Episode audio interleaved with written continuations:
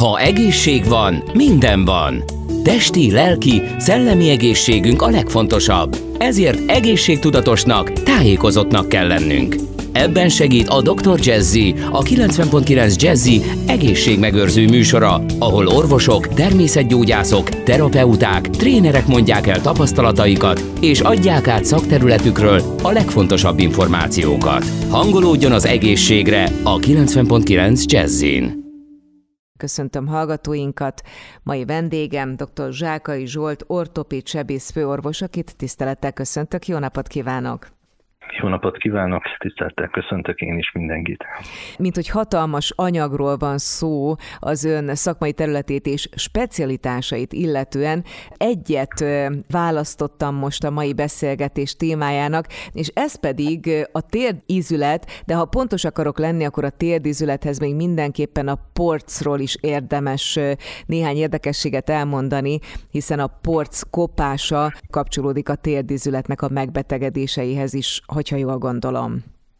Igen, olyannyira, hogy sajnos nálunk is Magyarországon, illetve a világban is gyakorlatilag népbetegségnek tekinthető az üzleti polckopás. A térdizület szervezetünk egyik legnagyobb terhelő izületem, ebben is nagy számban kell konzervatív és műtéti kezeléssel is megpróbáljuk orvosulni az emberek panaszait, akik ilyen betegséggel rendelkeznek. Nézzük akkor meg, hogy hogyan is épül fel, akkor most koncentráljunk először a térdre, mert úgy tapasztalom, hogy nagyon sokakat érint, szinte már korosztálytól függetlenül a térd izületnek a megbetegedése. Hogyan is épül fel ez a területe a testünknek? Igen, szoktam magyarázni, nehéz elmondani egyébként laikus nyelven, hogy mi is a térdizület, mert Nagyjából annak tűnik mindenkinek, aminek tűnik, hogy hát egy egyszerű ízület, behajlítjuk, kinyújtjuk, terheljük, megyünk vele, futunk vele, néha ugrunk ugye az alsó végtagunkkal, és az nyilván néha érezzük, hogy az terhelődik. De ez a, a látszólag egyszerű mozgása a térdünknek sokkal dúltabb biomechanikát mutat, hogyha mélyebbre ásunk, és ezt tényleg nagyon nehéz elmagyarázni, de nagyjából azt kell, vagy azt érdemes tudni, hogy a térdizület biomechanikája során egyszerre csúszó, gördülő és forgó mozgás jelenik meg a térdünkben. És ez a látszólag hajlítás-nyújtás, ez egy nagyon bonyolult biomechanika mentén be, amelyet a izületet stabilizáló szalagok, az, az mozgató izmoknak az inai mozgatják, illetve stabilizálják. Hogyha valami bonyolult, ez talán a mondjuk ugye a mindennapi életből is tudjuk, akkor annak a elromlása nagy valószínűséggel bekövetkezhet. Így van ez sajnos bennünk is, a szervezetünkben is, és hogyha a térnél maradunk, akkor a térben is így van. Ezt a folyamatot, amikor elkezdődik a térdizület tulajdonképpeni túlterhelése miatti porc megbetegedése, azt a folyamatot porckopásnak hívjuk, és ebbe a folyamatba kell nekünk valamilyen módon beleavatkozzunk, megnézvén természetesen azt először, hogy körülbelül az adott beteg, aki hozzánk bejön a rendelőbe, milyen panaszokkal, milyen stádiumú porckopással érkezik, és ennek a tükrében kell persze a kezeléseket, esetlegesen a műtétet hát indikálni és, és felépíteni az egész kezelési módszert. Mi okozhatja a térdizület kopásos megbetegedését? Fel lehet-e sorolni a jellemző okokat? Természetesen. A legnagyobb a túlterhelés. És mindig el szoktam magyarázni a betegeknek, mert ugye sokan érkeznek úgy, hogy hát de doktor úr, én nem csináltam olyan munkát egész életemben, szóval nem feltétlenül kell nagy, megterhelő fizikai munkákra gondolni, Sajnos a Magyarországon is, de a nyugati társadalmakban egyre inkább ugye jelenlevő túlsúly elhízás, az pontosan egy olyan megterhelést ró a térdünkre, nem csak a térdünkre, de most akkor tényleg a térnél maradva, a térdünkre, ami szépen alattomosan, de fokozatosan például túlterheli ezen izületet, és felgyorsítja a polckopást. Mert hogy a porcnak az állapot romlása az nem lineáris görbét mutat sajnos. Tehát nem szépen az idővel, egyenesen arányosan mindig egy kicsit rosszabb lesz, hanem előbb-utóbb átvált egy ilyen exponenciális görbességre, ami azt jelenti, hogy viszonylag aztán rövid idő alatt akár egy látványos romlás is felléphet. Ezt nehéz megtalálni, mert hajlamosak vagyunk halogatni, hogy ó, még, még nem annyira fáj, még, még nem tudom megoldani, nem tudok elmenni orvoshoz, nem tudom megoldani a kezeléssel járó időkiesést, vagy ad abszurdum a műtéttel járó időkiesést, és bizony ez a halogatás vezet oda, hogy évek alatt aztán egy felgyorsuló folyamattal fogunk találkozni, amiben természetesen nehezebb is belenyúlni, nehezebb is megfogni ezt a folyamatot. Tehát az elhízás, a túlterhelés, életmódi szokások, sajnos a sérülések, ami a térdüzletet érintik, nagyobb sérülésekre itt jobban kell gondolni, olyan balesetek, autóbalesetek, síbalesetek, motorbalesetek jellemzően, amiknek a, olyan térdsérülés a következmény, ami mondjuk úgy az izületet, a porcot is érinti, az is felgyorsítja a porckopást, Természetesen a táplálkozásnak fontos szerepe van, alkohol, dohányzás, ez Magyarországon, ez mind vezető ok a mozgásszervi betegségek kialakulásában. Nagy általánosságban ezek a legfőbb okok, amikre mondjuk biztosan vissza lehet vezetni a térdüzet kopását, és persze vannak még olyan betegségek, amik ritkábban, vagy csak bizonyos embertársainknál fordulnak elő, mint például a reumás megbetegedések, amiknek a következményében szintén csak jellemzően akár a térben is kialakulhat a porcnak a károsodása, és így a porckopás. Innen folytatjuk hamarosan a Dr. Jazzit, a 90.9 Jazzin. Egészségmegőző műsorunk vendége dr. Zsákai Zsolt, ortopéd sebész főorvos. Egészségmegőző műsorunk folytatásában dr. Zsákai Zsolt, ortopéd sebész főorvossal beszélgettünk a térd izületről. És ha már említette a reumás megbetegedést, akkor nagyon egyszerűen hogyan lehetne meghatározni a porckopás és a reumatoid kopás közötti különbséget? Hát a reumatológiai betegségeknek a lefolyása során olyan folyamatok zajlanak az üzletben, amik a porcnak a meggyengülését fogják eredményezni, és a meggyengült porc lényegesen csökkent teherviselő képességét mutatva, vagy, vagy a teherviselő képességet elvesztve egy felgyorsult porckopást fog elszenvedni, és így úgymond hozzácsatolva következményesen alakul ki egy ilyen reumatológiai betegség kapcsán. Alapvetően izületi gyulladások vannak reumatológiai betegségekben, és ezek az izületi gyulladások persze hosszú távon fennállva, ugye az rosszabb eset, hogyha nem is kezelve, vagy nem megfelelően kezelve, vagy a neglegálva, ezek a porckopások felgyorsulnak, kialakulnak. Hogyha egy görbén kellene ábrázolni, hogy mennyi idő, nagyjából mennyi idő telhet el mondjuk a térdizület kopásos megbetegedése és a porcnak a teljes pusztulása között, mert nyilván erre is van példa, akkor, akkor az ön tapasztalata szerint mi a jellemző a betegek életében? Mivel tudják felgyorsítani azt a folyamatot, amely végül ehhez a bizonyos porcpusztuláshoz vezethet? Nehéz időben gondolkodni, mert ez egy gyakorlatilag folyamatosan zajló folyamat. De azt lehet észrevenni, hogy azért időben ez a korábbi életkorokra tolódik sok esetben. Persze, mint minden, ugye ez is Gauss görbét mutat, tehát a nagyon korai életszakaszokban kevés, hál' Istennek kevés súlyos kopással találkozunk, de van olyan elődési rendellenességek, betegségek, balesetek sajnos hamar elő tudják idézni a porsznak az elkopását a térdizületben is. A főbb tömeg, akinek úgy elkopik, sok szempontot figyelembe kell itt persze venni, de a, akinek úgy elkopik, az az 55-65 éves korosztályt érinti és természetesen az idősebb korosztálynál is viszonylag nagyobb tömeget tapasztalunk, illetve a, nagyon idős korosztálynál pedig azt szoktam mondani viccesen a betegeknek, ha eleget élünk, akkor mindannyian elkopunk egyszer, csontig mm. kopik a minden izületünkben a port. Ez persze jó dolog, ha sokáig élünk, csak ugye itt majd a kezeléseknél, illetve a esetleges műtéteknél jön a számítás, az életkor viszont nem lesz mindegy. Milyen szempontból lesz jelentősége mondjuk a műtétnél az életkornak? Hogyha mondjuk műtétre kerül valaki, és hívjuk a műtétet nevén, tehát protézis műtétre Igen.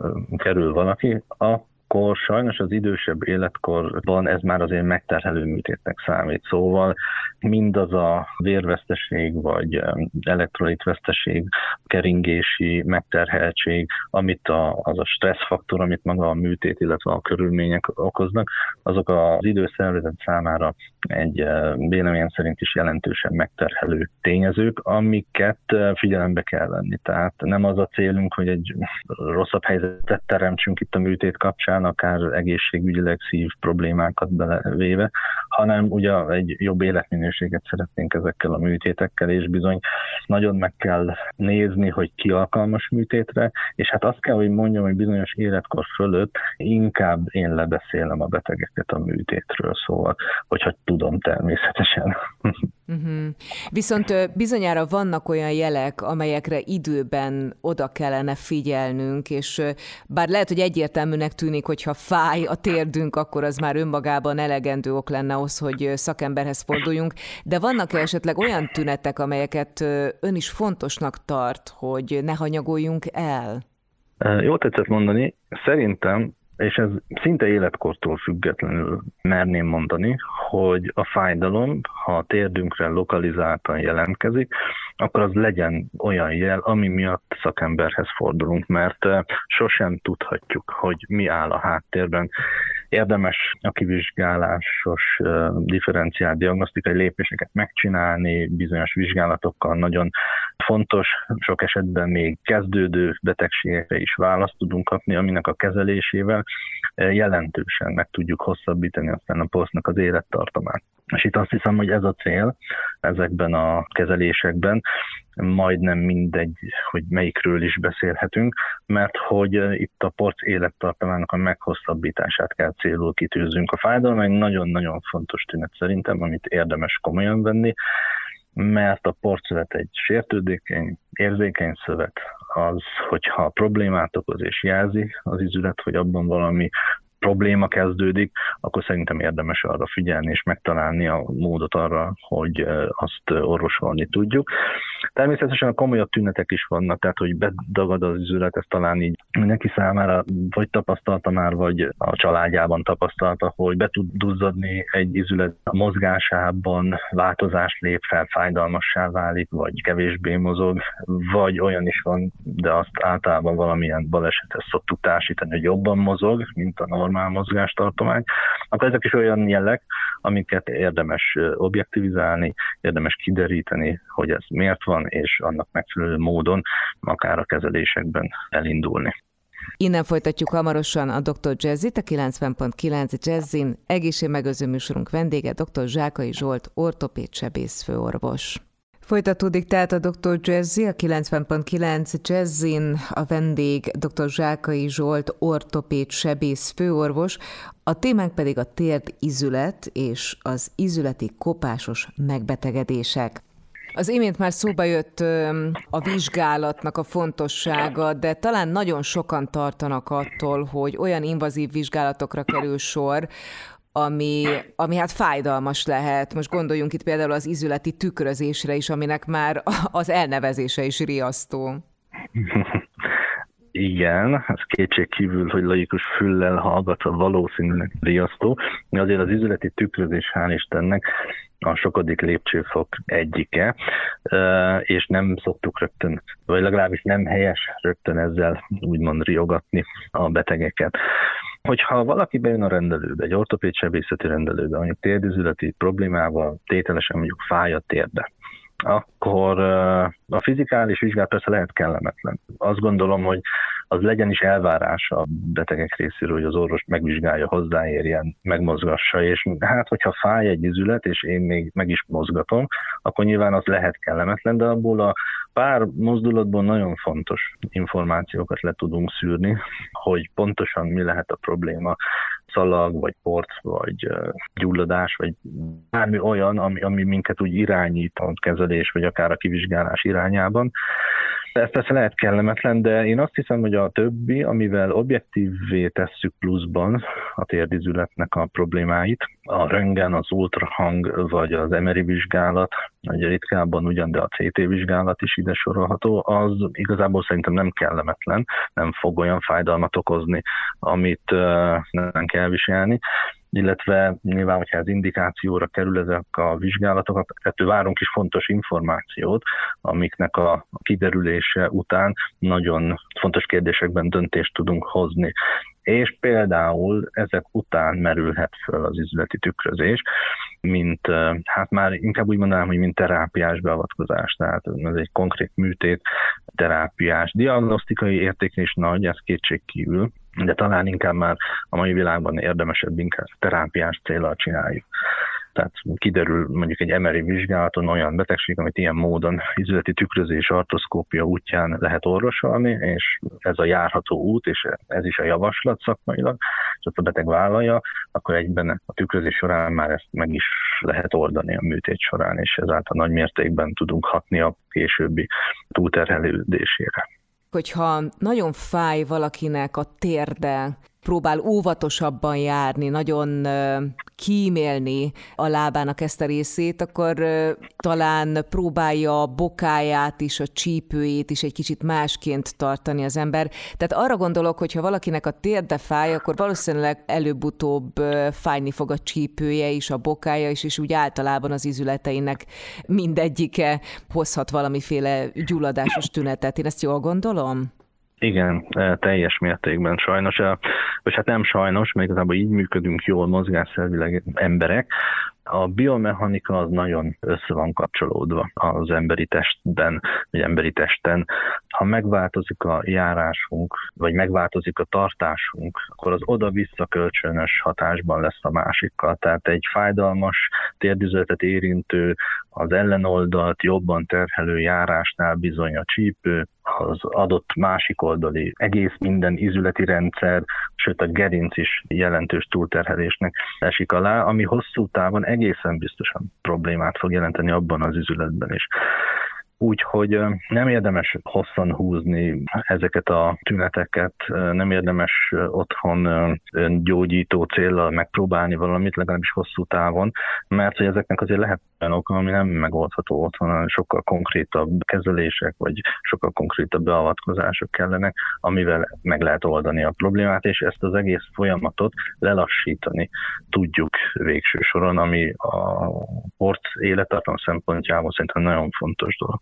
Elképzelhetőnek tartja, hogy például a boka körüli ödéma, amit egyébként elég sok idősebb embernél lehet látni, esetleg összefüggésben lehet az izületi gyulladások tehát hogy nem feltétlenül cukorbetegségre utal, vagy egyéb betegségre, hanem kifejezetten a térd, a csípő, a boka gyulladására?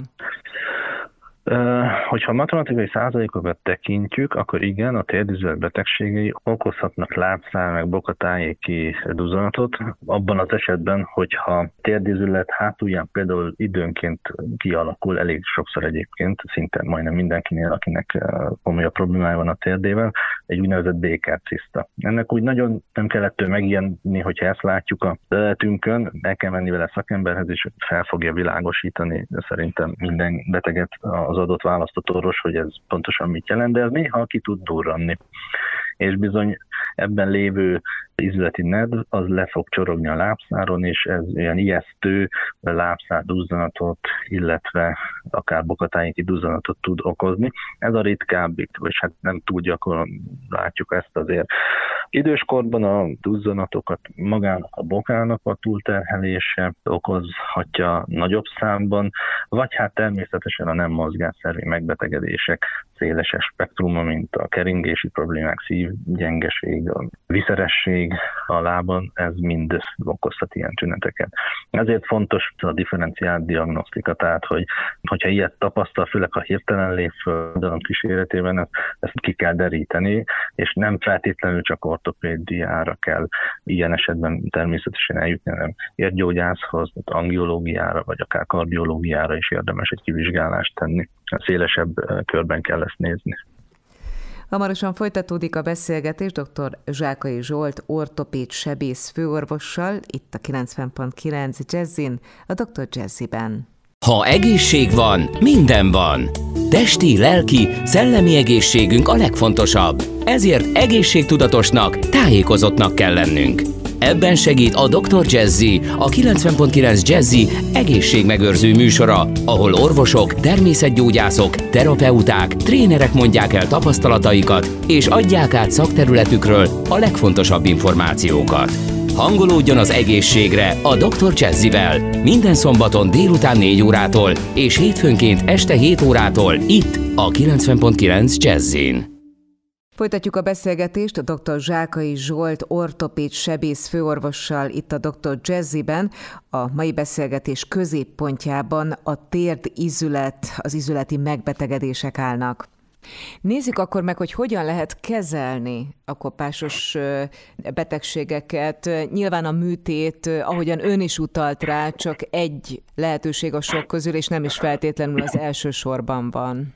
Így van. Hát én azt mondanám, hogy ne legyen az első sorban, abban az esetben, hogyha nincs már egyértelműen olyan szituáció, aminél sajnos az kell lenni az első választásnak. Ilyen is van, főként idősebb korban, ha tényleg röngen által diagnosztizált előrehaladott súlyos térdüzleti kopással áll szemben, akkor azt sajnos nincs nagyon mit kezelgetni. Persze lehet, csak ugye az eredményt azt úgy is kell fogadni megfelelő kritikával.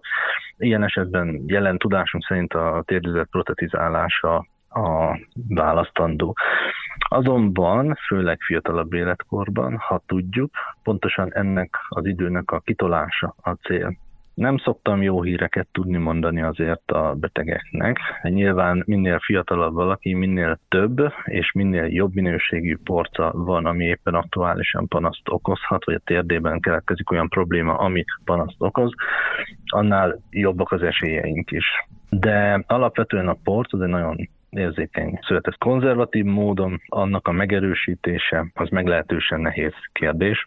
A kezeléseket logikailag kettő részre lehet osztani, ugye a tüneti kezelést és a terápiát is nyújtó kezeléseket. És a tüneti kezelések sora, hát az elég nagy, ugye itt a fizikoterápia, ilyen-olyan pakolások, a pihentetés maga, hát a gyógyszeres kezelések, bár az mondjuk egy külön gondolati sort igényel, hogy vajon az jó választása, főleg ilyen nagy terhelő ízületnél, de hát létezik kétségkívül, hogy időnként ezt mint lehetőséget és mint eszközt fel kell, hogy használjuk. De a porc élettanát ismerve, én a saját praxisomban én azt mondanám, hogy a terápiát is nyújtó kezeléseket jó választani. Ennek a sora lényegesen azért kisebb, mint a tüneti kezelési sor tüneti kezeléseknek a létjogosultságától a terápiás kezelések nek a, a fontosságát kell, hogy előnybe részesítjük, és sajnos ennek a, a sora kevesebb, mint a tüneti kezeléseké, mert a porc mm, érzékeny szövet lévén nehezen reagál minden terápiára. Ugyanis, hogyha beindul ez a folyamat, hogy portkopás, ami először port gyengeségben nyilvánul, meg aztán egyre inkább a minősége romlik, mennyisége csökken, és végül elkopik. Ha ebbe a folyamatba bele akarunk nyúlni, akkor sajnos tényleg nem mindegy, hogy melyik pillanatban nyúlunk bele, mert nem mindig ugyanazzal az eséllyel kell, hogy számoljunk. De a, ha a terápiáknál maradunk, terápiás kezeléseknél, akkor a porc erősítés, mint terápia, az véleményem szerint akkor valósul meg jól, hogyha az izületbe adott hatóanyaggal próbáljuk meg megerősíteni a porcot.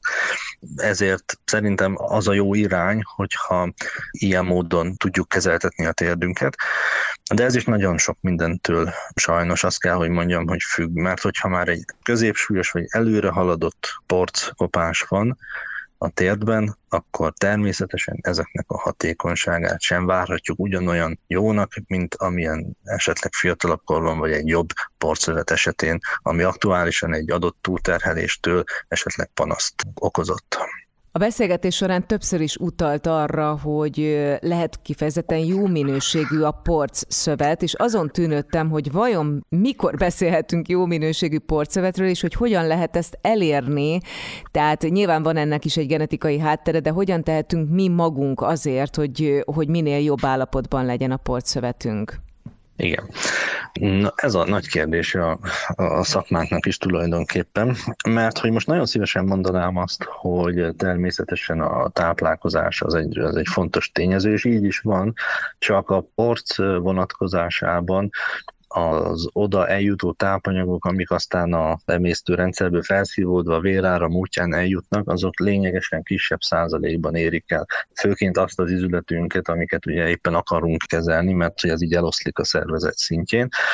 Azt kell, hogy mondjam, hogy ha már panasztok az egy térdizet, és ezt tényleg kortól függetlenül tudom javasolni, akkor el kell azon gondolkodni, hogy az izületbe adott porc erősítő kezelések valamelyikével megpróbáljuk megerősíteni a porcot, mert annak a hatékonyságát azt várhatjuk, és hogyha ez még mondjuk objektíven kimutatva is egy viszonylag jó minőségű és jó mennyiségű porccal rendelkező térdüzlet, akkor pedig konkrétan hatékonyságot várunk egy ilyen kezeléstől.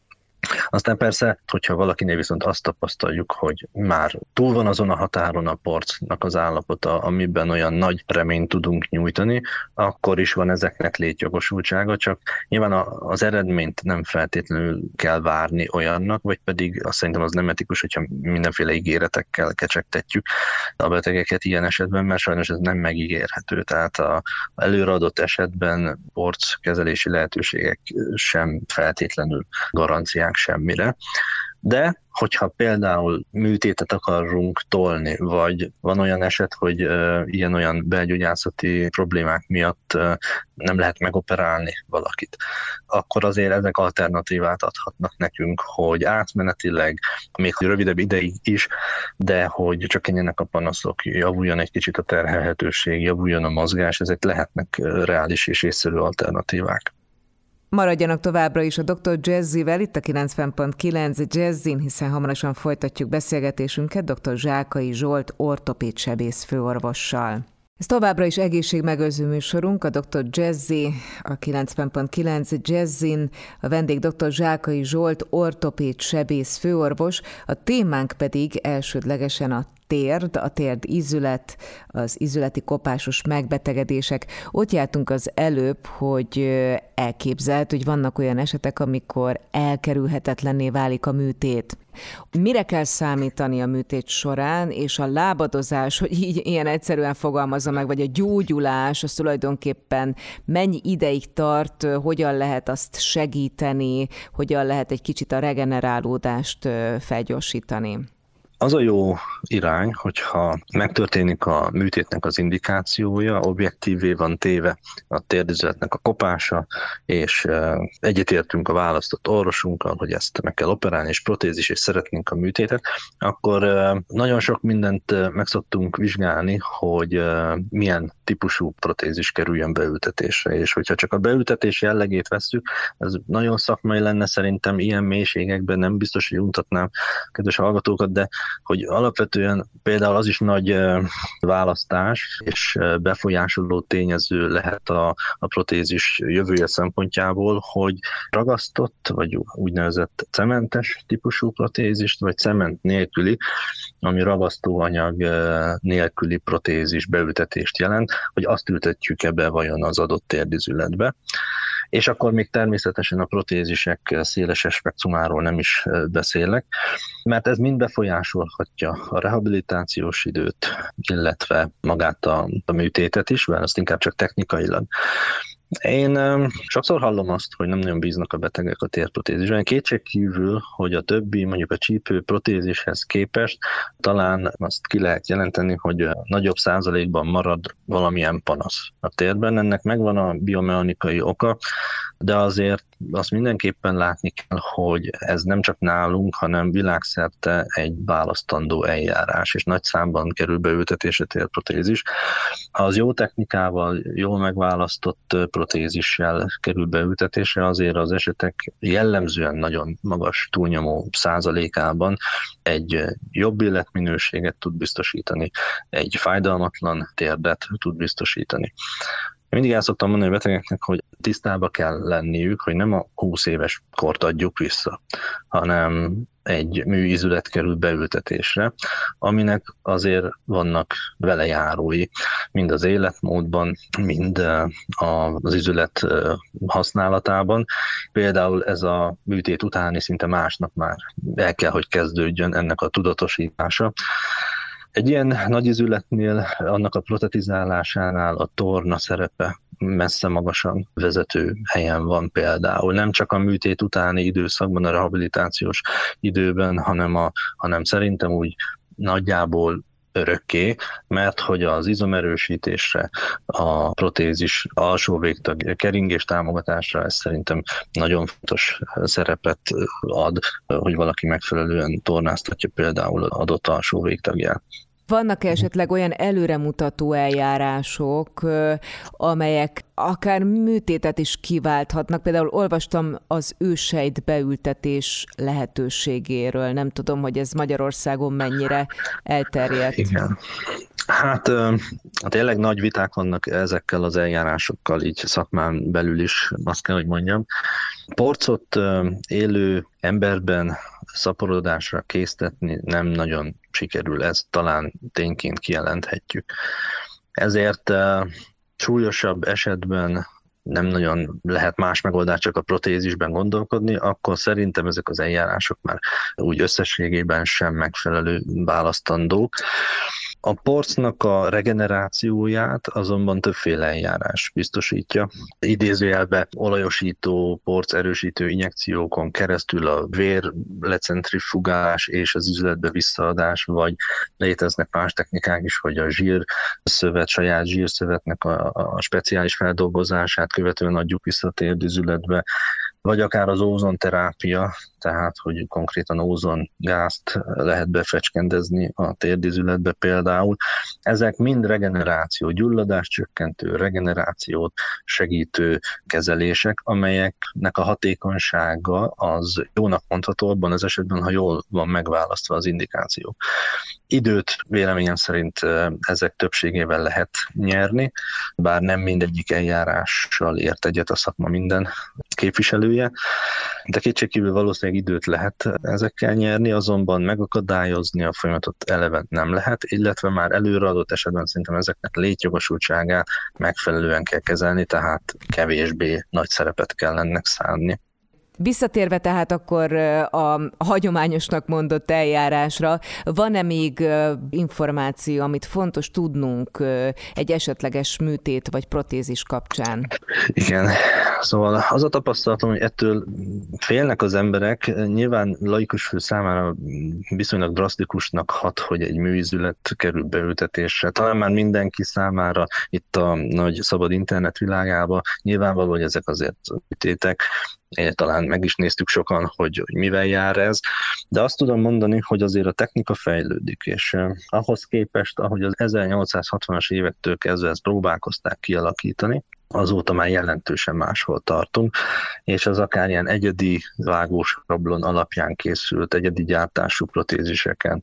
Most jelenleg a, technikai szint talán ez a legújabb, amit úgy lehet említeni, illetve az egyéb biomechanikai sajátosságokat, a minél természetesebb anatómiai mozgást lekövető protéziseknek a beültetését lehetővé váló technikák idején azért szerintem egyre kevésbé kell tartani a műtéttől, mert az eredmény eredmények azok szerintem nem arra adnak okot, hogy eh, feltétlenül féljünk a műtéttől. Illetve ha már a folyamat ott tart, a fájdalom annyira nagy, illetve rossz, hogy nem nagyon van más választásunk, akkor szerintem azért reális alternatíva.